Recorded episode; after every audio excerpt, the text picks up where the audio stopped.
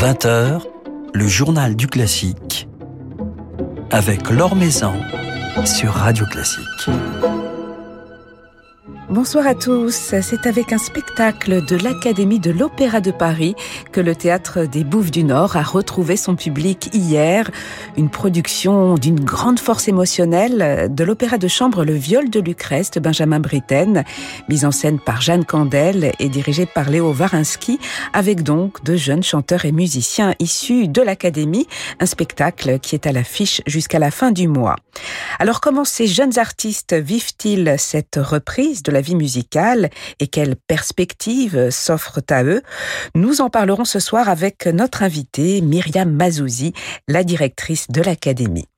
Et puis juste après, nous nous offrirons une petite escapade à Prague en compagnie d'Emmanuel Giuliani du quotidien La Croix.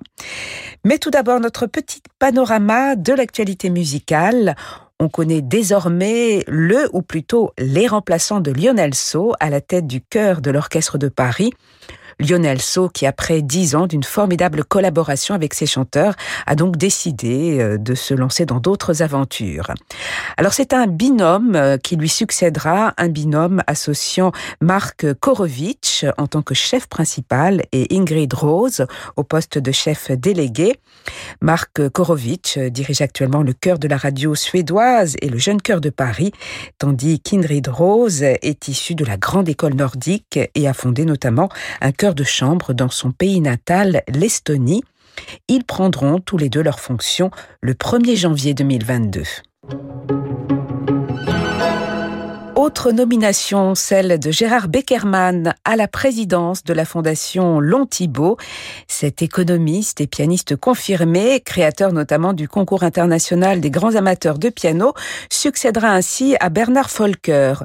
Son ambition, renouer avec le passé et faire du concours international Long Thibault une référence mondiale à l'image du concours Tchaïkovski, du concours Reine-Elisabeth ou du concours Chopin, a-t-il déclaré. C'est à lire sur le site de Radio Classique un article signé Philippe Gau. Petit coup d'œil sur l'actualité discographique marquée notamment par la sortie demain d'un enregistrement du Concertus Musicus de Vienne dirigé par Stéphane Gottfried sous le label Aparté. Alors il s'agit d'un concert capté en octobre dernier au Musikverein de Vienne associant Haydn et Schubert. Schubert euh, dont ses musiciens avaient déjà enregistré la symphonie inachevée et dont ils interprètent ici la lumineuse cinquième symphonie, témoignant ainsi de leur volonté d'explorer cet univers euh, schubertien, un voyage au cœur euh, de la musique de Schubert qu'ils avaient entamé avec Nikolaus Arnoncourt et que poursuit donc aujourd'hui avec bonheur son successeur Stéphane Gottfried.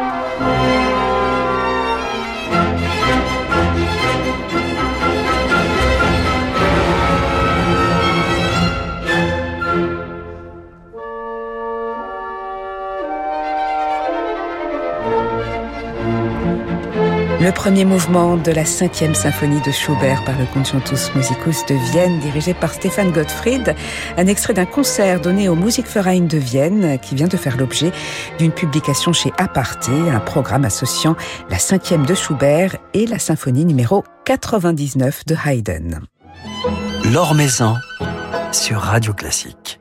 À l'affiche depuis hier et jusqu'au 29 mai au Théâtre des Bouffes du Nord, un sublime spectacle, une nouvelle production du Viol de Lucrèce de Benjamin Britten, dont la metteuse en scène Jeanne Candel a su merveilleusement traduire dans son épure et sa poésie toute la profondeur, toute la force dramatique.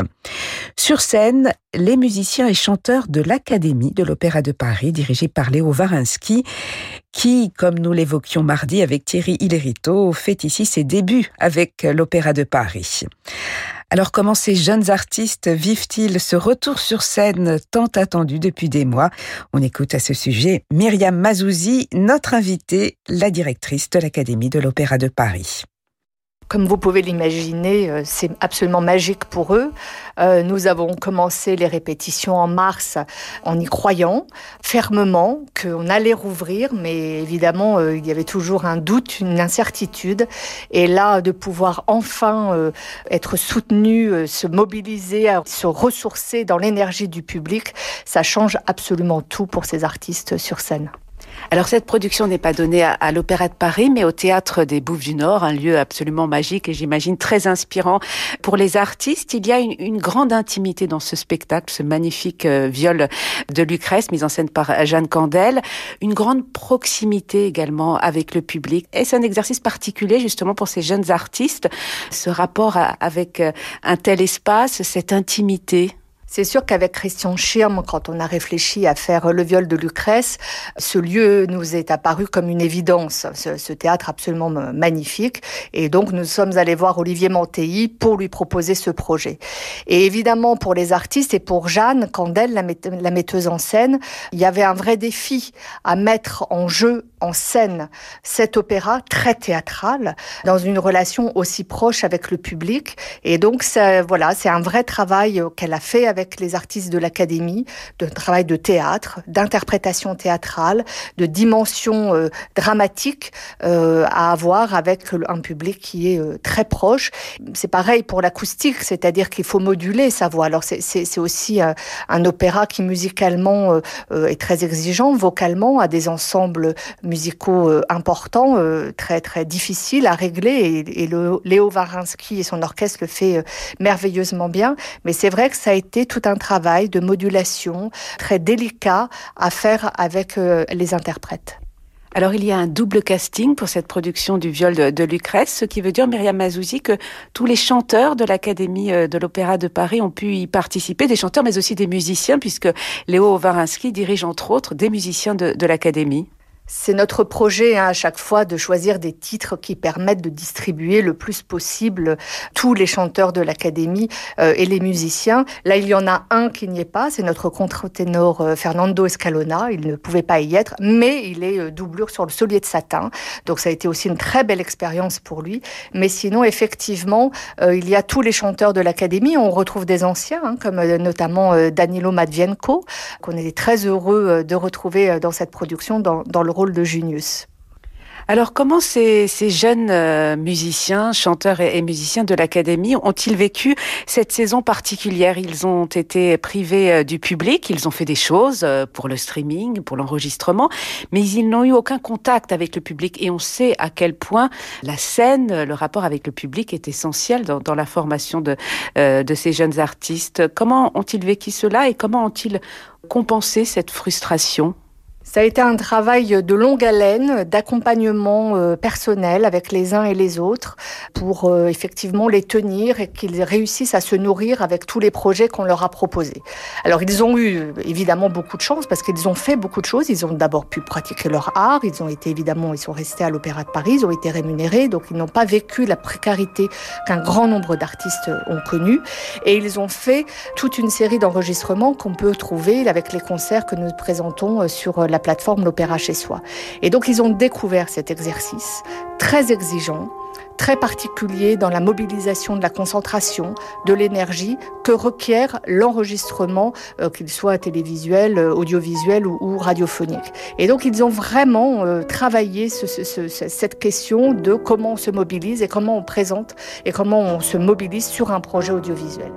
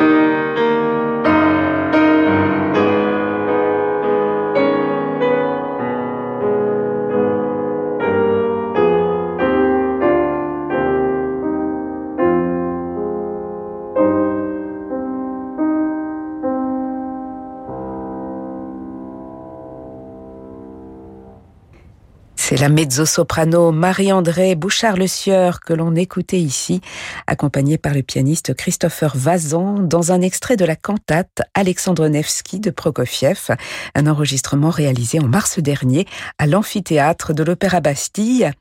Marie-André Bouchard-Le Sieur qui interprète une bouleversante Lucrèce dans cette production du viol de Lucrèce de Britaine, présentée jusqu'au 29 mai au Théâtre des Bouffes du Nord. Les jeunes artistes de l'Académie retrouvent donc la scène, mais comment envisagent-ils l'avenir? Quelles sont leurs perspectives après cette période si particulière qui a fragilisé la vie musicale? Sont-ils inquiets? Myriam Mazouzi nous répond. C'est vrai qu'ils sont inquiets, qu'il s'agisse des chanteurs ou des musiciens en résidence à l'académie. Ils sont inquiets, ils ne savent pas euh, comment va reprendre l'activité euh, la saison prochaine, comment euh, les institutions lyriques, musicales vont pouvoir reconstruire leur programmation. On sait qu'évidemment beaucoup de, de, spectacles vont être décalés, reprogrammés. Donc comment vont se dérouler les prochaines créations et donc les perspectives d'emploi pour eux, qu'est-ce que ça va donner Donc ils sont évidemment, évidemment inquiets. Les musiciens euh, aussi sont inquiets. Il y a beaucoup là en ce moment euh, de, concours d'orchestre, euh, donc ils sont très mobilisés sur les concours d'orchestre. Et nous, eh bien, écoutez, nous les, accompagnons comme nous pouvons, en leur proposant de rester une année de plus pour ceux qui le souhaitent, et en continuant à programmer et à les inviter.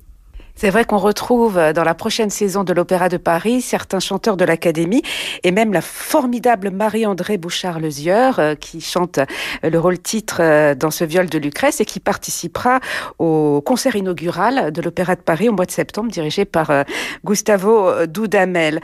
Alors Comment euh, s'annonce euh, la, prochaine saison de l'Académie euh, de l'Opéra de Paris? Myriam Mazouzi, est-ce que ce sont de nouveaux chanteurs? Alors certains visiblement vont rester, mais vous avez recruté de nouveaux étudiants oui, nous avons été attentifs à maintenir tous les recrutements, donc ça n'a pas été facile hein, d'organiser des auditions internationales en janvier, en mars pour les musiciens, mais évidemment c'était important pour nous de, de, pouvoir poursuivre notre activité.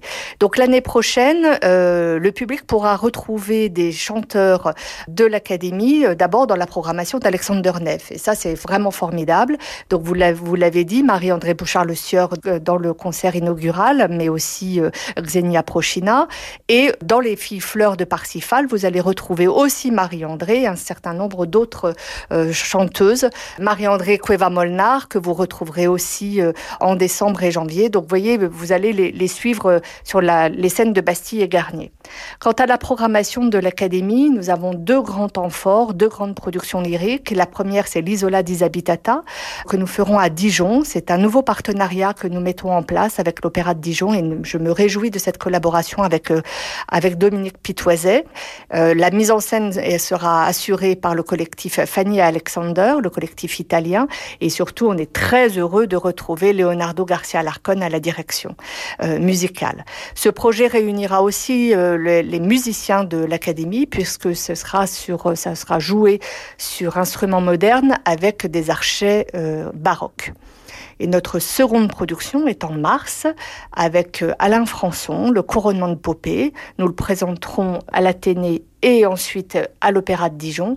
Et ça sera avec le poème harmonique et sous la direction musicale de Vincent Dumestre. Alors c'est la première fois que Vincent Dumestre euh, dirigera ces, jeunes chanteurs et musiciens de l'Académie euh, de l'Opéra de Paris. Léo Varinsky également a fait euh, ses débuts à l'Opéra de Paris grâce à l'Académie, grâce à vous, Myriam Mazouzi. C'est le cas également de, Jeanne Candel pour la mise en scène de ce viol de, Lucrèce qui est donné en ce moment au Théâtre des Bouffes du Nord. Votre démarche aussi, c'est de faire venir de nouveaux talents au sein de la maison, au sein de l'institution. Tout à fait. On est, nous sommes très attachés avec euh, Christian Schirm à accompagner et à collaborer avec euh, euh, les jeunes talents, avec les talents émergents, avec les, des chefs d'orchestre. Alors, jeunes, Léo Varinsky et Vincent Dumestre, on est toujours jeunes. mais dans cette carrière de chef d'orchestre, ce sont de jeunes chefs d'orchestre et nous sommes très heureux de, de poursuivre une collaboration avec eux et d'en initier une pour Vincent Dumestre. Et c'est pareil pour le théâtre. C'est vrai que Jeanne Candel, c'est Olivier Monteilly qui nous l'a recommandé est très heureux de, de, cette collaboration, comme nous sommes aussi très attentifs à aussi travailler avec des metteuses en scène, comme nous sommes attentifs aussi à travailler avec des chefs, des femmes chefs d'orchestre, ça, ça viendra prochainement. Et donc euh, voilà, ce sont des questions euh, qui euh, attirent toute notre attention.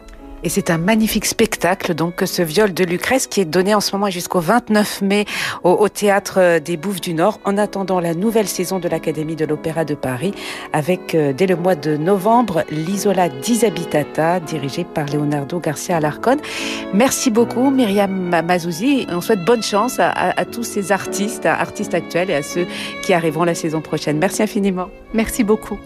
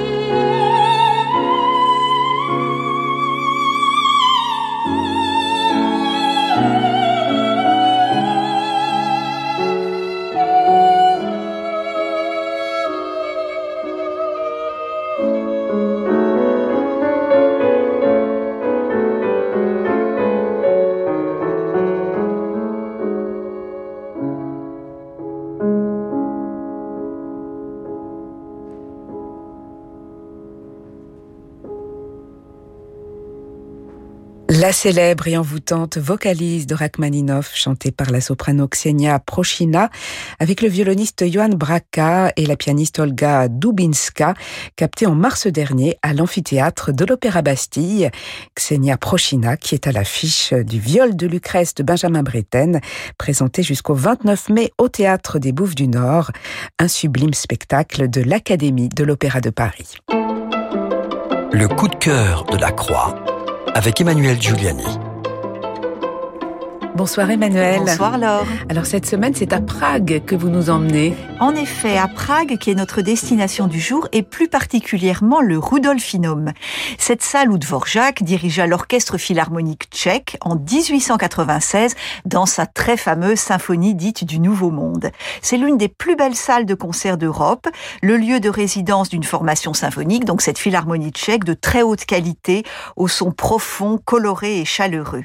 La construction du Rudolfinum A été souhaité et financé par la Caisse d'épargne tchèque pour remercier ses clients et notamment ses clients pragois en leur offrant un palais des arts destiné destiné donc à l'ensemble des disciplines artistiques et dessiné par de très prestigieux architectes, Joseph Zitek et Joseph Schulz, qui étaient déjà auteurs à Prague du Théâtre National et du Musée National. Ce Rudolfinum, il ouvre ses portes en 1885 et il porte ce nom parce qu'il est placé sous le patronage de l'archiduc Rudolf, l'héritier du trône des Habsbourg à l'époque. Donc nous allons nous installer dans cette salle pragoise aujourd'hui, enfin plus exactement dans quelques jours à partir du 9 juin, pour écouter au violon et à la baguette Léonidas Kavakos. Il a mis au programme Mozart, son troisième concerto pour violon et la 25e symphonie, et puis Brahms avec sa symphonie numéro 1. Alors c'est donc la double casquette de Léonidas Kavakos qui est mise à l'honneur à Prague, Emmanuel. Exactement. Ce virtuose du violon né à Athènes en 1967 est également chef d'orchestre et il fut par exemple directeur artistique de la Camerata de Salzbourg entre 2007 et 2009 où il succédait à Roger Norrington.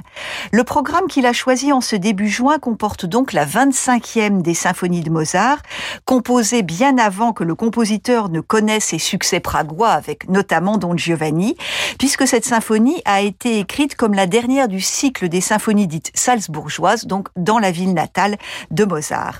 C'est une partition écrite en sol mineur, c'est d'ailleurs la première fois que le musicien écrit une de ses symphonies en ton mineur, et elle marque une étape, voire une rupture, avec ses compositions précédentes, qui jusqu'ici étaient déjà absolument merveilleuses, mais tout empreintes de ce style galant en vogue à l'époque.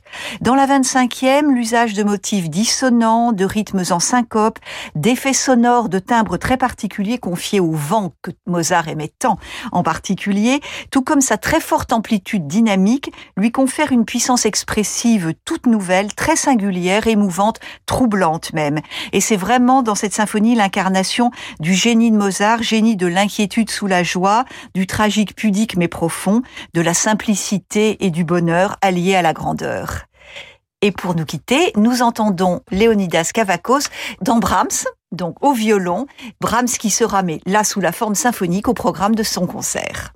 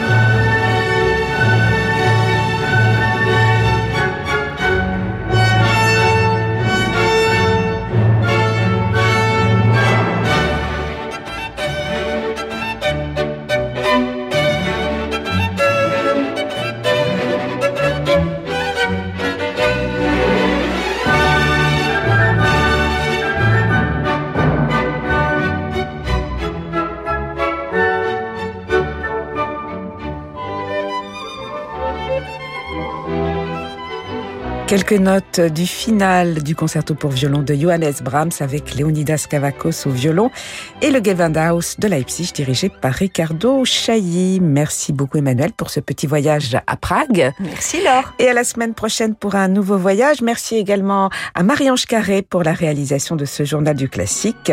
Demain, nous nous intéresserons à l'actualité de l'Opéra de Limoges puisque nous diffuserons euh, notamment à 20h30 un concert donné par l'Orchestre de l'Opéra de Très belle soirée à tous, soirée qui se prolonge en musique avec Francis Drezel.